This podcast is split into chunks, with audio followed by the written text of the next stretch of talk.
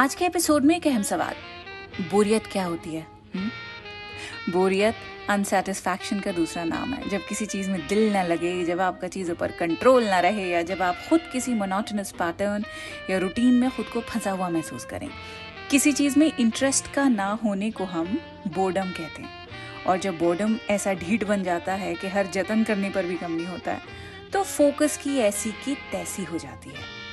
और जब ये होना शुरू हो जाता है तो नौकरियाँ मुश्किल से होती हैं। घर के रोज़मर्रा के कामों में दिल नहीं लगता है। आसान से आसान चीज़ आपको अजाब लगती है।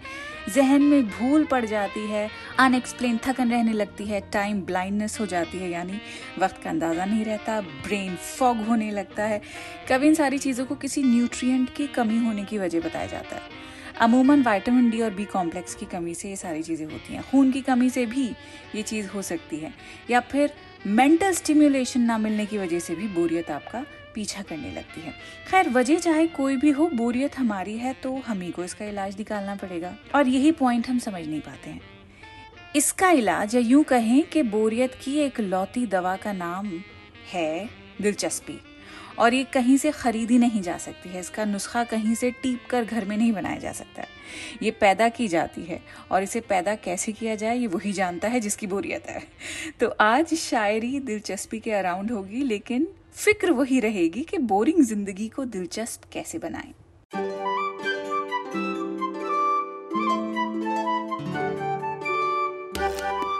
द क्विंट पर शुरू हो चुका है उर्दू नामा मैं हूँ फबीहा सैयद। आज बात होगी दिलचस्पी की, जिसका मतलब होता है इंटरेस्ट शौक। मिसाल के तौर पर जुमले में इस्तेमाल करें तो कह सकते हैं कि मुझे फला काम में दिलचस्पी है तो मैं तो वही करूँगा। यानी मेरी इंटरेस्ट का जो काम है, मैं वही करूँगा। दिलचस्पी से आता है दिलचस्प, यानी वो जो हो इंटरेस्टिंग फलाना आदमी बड़ा ही दिलचस्प था, उसके साथ वक्त का पता ही नहीं चला, मज़ा आ गया। तो बोरियत का इलाज यानी किसी चीज़ में दिलचस्पी का होना या उसे पैदा करना। अब किसी इंसान में अगर दिलचस्पी ना हो तो उसे इंटरेस्टिंग कैसे बनाया जा सकता है? वेल सिंपल यू कांट वो बोरिंग इंसान अगर आप खुद हैं then only you can do something no seriously actually in this case you are the only person who can do everything खुद ही को इंटरेस्टिंग बना सकते हैं हम। पड़ोस वाले खान साहब को थोड़ी बनाएँगे?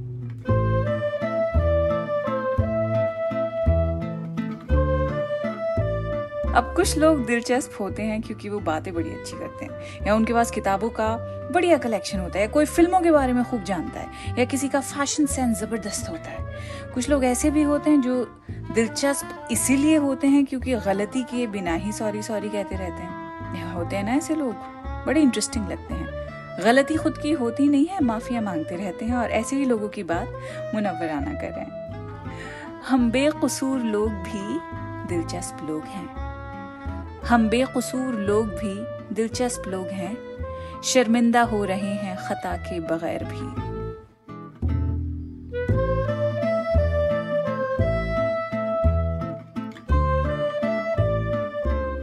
एक और चीज़ ध्यान में रखनी चाहिए। कि दिलचस्प लोग ही वैसे वाले दिलचस्प लोग नहीं जिनकी मुनवराना बात कर रहे हैं, बल्कि वो दिलचस्प लोग जो लंबी लंबी बातें करते हैं। उनके बारे में खुर्शीद अहमद जमी कहते हैं कि किस तरह उनकी बातों पर यकीन करने से वो खसारे में रहे, यानी उनको नुकसान हुआ।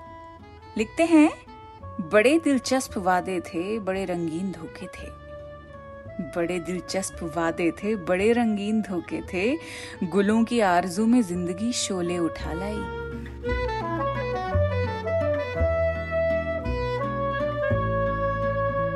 एंड दिस शेर is such an apt ode to our self delusion. दिलचस्प kind of a person this is our only criteria जब कैसा पार्टनर चाहिए जैसे सवाल होते हैं। फिर वो दिलचस्प पीपल मालूम पड़ता है, अंदर से निहायत ही शैलो हैं प्रिटेंशियस हैं, क्योंकि उनकी इंस्टाग्राम पर किताबों के साथ पोस्ट करती हुई तस्वीरें सिर्फ़ एक फ़ोटो ऑप है। असल में एक ढंग का कॉन्वर्जेशन तक नहीं कर सकते ऐसे लोग अराउंड बुक्स और any book for that matter खैर, ये तो एक एग्ज़ाम्पल था, लेकिन दिलचस्प और प्रिटेंशियस होने में काफ़ी फ़र्क होता है, इसीलिए गुलों की आरज़ू में शोले उठाकर मत लाइएगा प्लीज़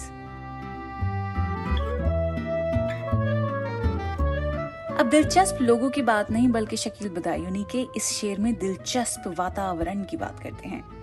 जरा सोचिए एंजाइटी और डिप्रेशन पोल्यूशन वाली जगह में, भीड़ भड़के वाली जगह में हो तो उसमें और इजाफा हो जाता है। लेकिन अच्छी सिटी में प्लेजेंट वेदर जहाँ हो, आसमान खूबसूरत हो, वहाँ दिल को थोड़ा फ़र्क तो पड़ता ही है ना? शकील बदायूनी का ये शेर mental health and our surroundings इन दोनों चीज़ों के बारे में बहुत सही है। लिखते हैं कोई दिलकश नज़ारा हो, कोई दिलचस्प मंजर हो, कोई दिलकश नज़ारा हो, कोई दिलचस्प मंजर हो, तबीयत खुद बहल जाती है, बहलाई नहीं जाती। अब शेर पढ़ के ऐसा लगता है कि नज़ारे में ज़रूरी नहीं है कि पहाड़ और पौधे और नहरें हों, यहाँ पे अगर महबूब भी सामने आके बैठ जाता है, वो भी एक दिलचस्प नज़ारा हो जाता है।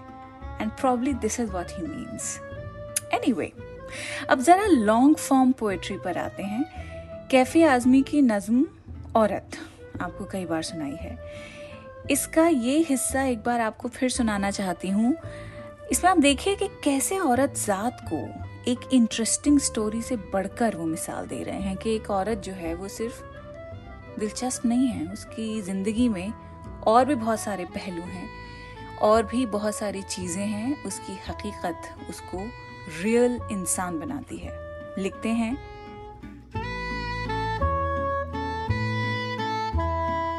तुझ में शोले भी हैं, बस अश्क फिशानी ही नहीं। तू हकीकत भी है, दिलचस्प कहानी ही नहीं। तेरी हस्ती भी है एक चीज़, जवानी ही नहीं। अपनी तारीख का उनवान बदलना है तुझे। उठ मेरी जान, मेरे साथ ही चलना है तुझे।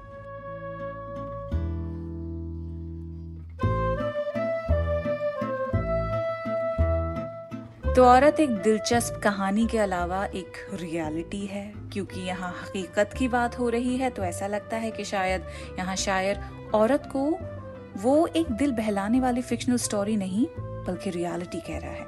उसके मुद्दे रियल हैं, वो फैक्ट्स हैं फिक्शन नहीं। अब काबिल अजमेरी की गज़ल पढ़ूँगी, जिसमें बड़ी इंटरेस्टिंग दिलचस्प बातें हो रही हैं। लिखते हैं, होंठों पे हँसी आँख में तारों की लड़ी है वहशत बड़े दिलचस्प दोराहे पे खड़ी है। चाहा भी अगर हमने तेरी बजन से उठना, महसूस हुआ पाँव में जंजीर पड़ी है। आवारा और रुसवा ही सही, हम मंजिल शब में एक सुबह बहारा से मगर आँख लड़ी है।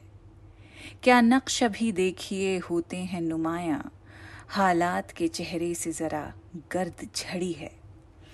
कुछ देर किसी जुल्फ के साय में ठहर जाएँ, काबिल गमे दौरा की अभी धूप कड़ी है।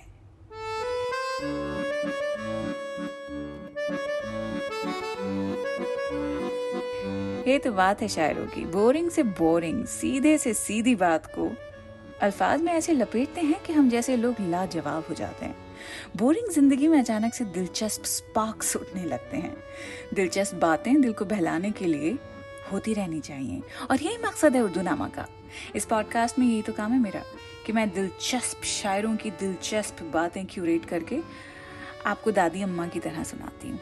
मुझे तो बड़ा मज़ा आता है। आपको कैसा लगता है? जावेद अख्तर भी लाजवाब करने वाले दिलचस्प शायर हैं। क्या सही बात लिखी उन्होंने भी? दिल की बातें नहीं है तो दिलचस्प ही कुछ बातें हों। ज़िंदा रहना है तो दिल को बहलाना तो होगा। पूरी गज़ल सुन लेते हैं। बहुत अच्छी है।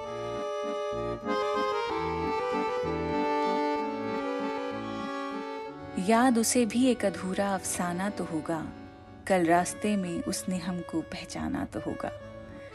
डर हमको भी लगता है रास्ते के सन्नाटे से, लेकिन एक सफ़र पर है दिल, अब जाना तो होगा। कुछ बातों के मतलब हैं और कुछ मतलब की बातें, जो ये फ़र्क समझ लेगा, वो दीवाना तो होगा। दिल की बातें नहीं है तो दिलचस्प ही कुछ बातें हों। ज़िंदा रहना है तो दिल को बहलाना तो होगा। जीत के भी वो शर्मिंदा है, हार के भी हम नाजा।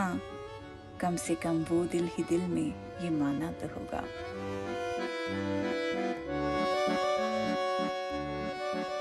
प्यार मोहब्बत में तो दुनिया की हर शय दिलचस्प लगती है, लेकिन एक और चीज़ है जो दिल को शायद मोहब्बत से भी ज़्यादा सुकून देती है, और वो है माजी। माजी से निकलकर जो नॉस्टैल्जिया हिट करता है, अमूमन हम उसमें खो जाना पसंद करते हैं। मेरे कहते के साथ ही देखिए कैसे आपका नोस्टैल्जिया विजुअल फॉर्मेट में आपके जहन में इस वक्त फ्लैश कर रहा होगा। इनफैक्ट आजकल बारिशों में हमारी सोसाइटी में जब जब पानी भर जाता है तब तब मुझे स्कूल की याद आती है। एक्चुअली हमारी सोसाइटी बहुत पुरानी है। दिल्ली की आ, जैसे पुराने ज़माने की सोसाइटीज़ होती हैं बिल्कुल वैसी। दो बूंदें पड़ी और ड्रेनेज सिस्टम स्ट्राइक पे चला जाता है। इट रिफ्यूज़ टू वर्क सच में हल्की सी ड्रिजल भी होगी, कुछ ना कुछ मुसीबत आ जाती है। खैर, इस बार तो मूसलाधार बारिशें हुई हैं तो घुटनों तक पानी भरना बड़ी आम बात है और इसीलिए ड्राइवर्स को यहाँ पर गम्बूट्स दे दिए जाते हैं। घरों में भी हम खुद के लिए रखते हैं गम्बूट्स खैर स्कूल में अलग ही मुद्दे हुआ करते थे बारिशों में। तो एक बार ऐसा हुआ कि बारिश हुई और फ्लडिंग ऐसी हुई उस सड़क पर कि छुट्टी अनाउंस कर दी गई। तो उन दो बारियों के बाद जब इस तरह बारिश की वजह से छुट्टी बताई गई उसके बाद दिल में ऐसी उम्मीद जागती थी, हर बार बारिश जब भी होती थी। मैं खूब दुआ मांगती थी, अल्लाह मियाँ, आज भी छुट्टी हो जाए स्कूल की। अब इतने सालों बाद स्कूल से कोई लेना देना नहीं है, लेकिन हर बारिश का पानी जब भी भरता है तो स्कूल की याद मुझे ज़रूर आती है।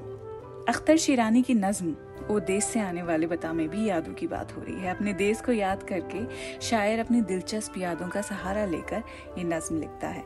इसका एक छोटा सा हिस्सा सुनाऊं? सुनिए। ओ देश से आने वाले बता, क्या शाम पड़े गलियों में वही, दिलचस्प अंधेरा होता है? और सड़कों की धुंधली शामों पर सायों का बसेरा होता है? बागों की घनेरी शाखों में जिस तरह सवेरा होता है वो देश से आने वाले बता।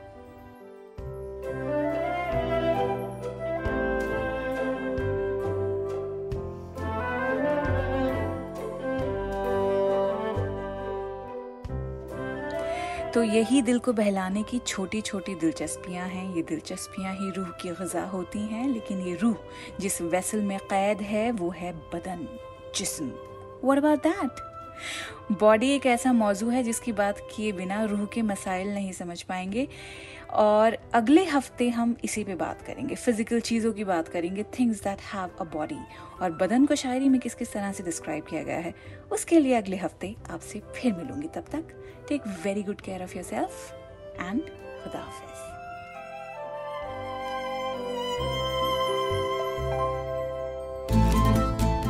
उर्दू नामा द क्विंट का ओरिजिनल पॉडकास्ट है, जिसकी एग्जेक्टिव प्रोड्यूसर्स हैं शैली वालिया और ऋतु कपूर। और इस एपिसोड को प्रोड्यूस किया है प्रतीक लिधु और अंजलि पलोड ने इसे लिखने, होस्ट करने और एडिट करने वाली हैं फबेहा सैयद और इसकी बैकग्राउंड म्यूज़िक ली है बी एम जी प्रोडक्शन से।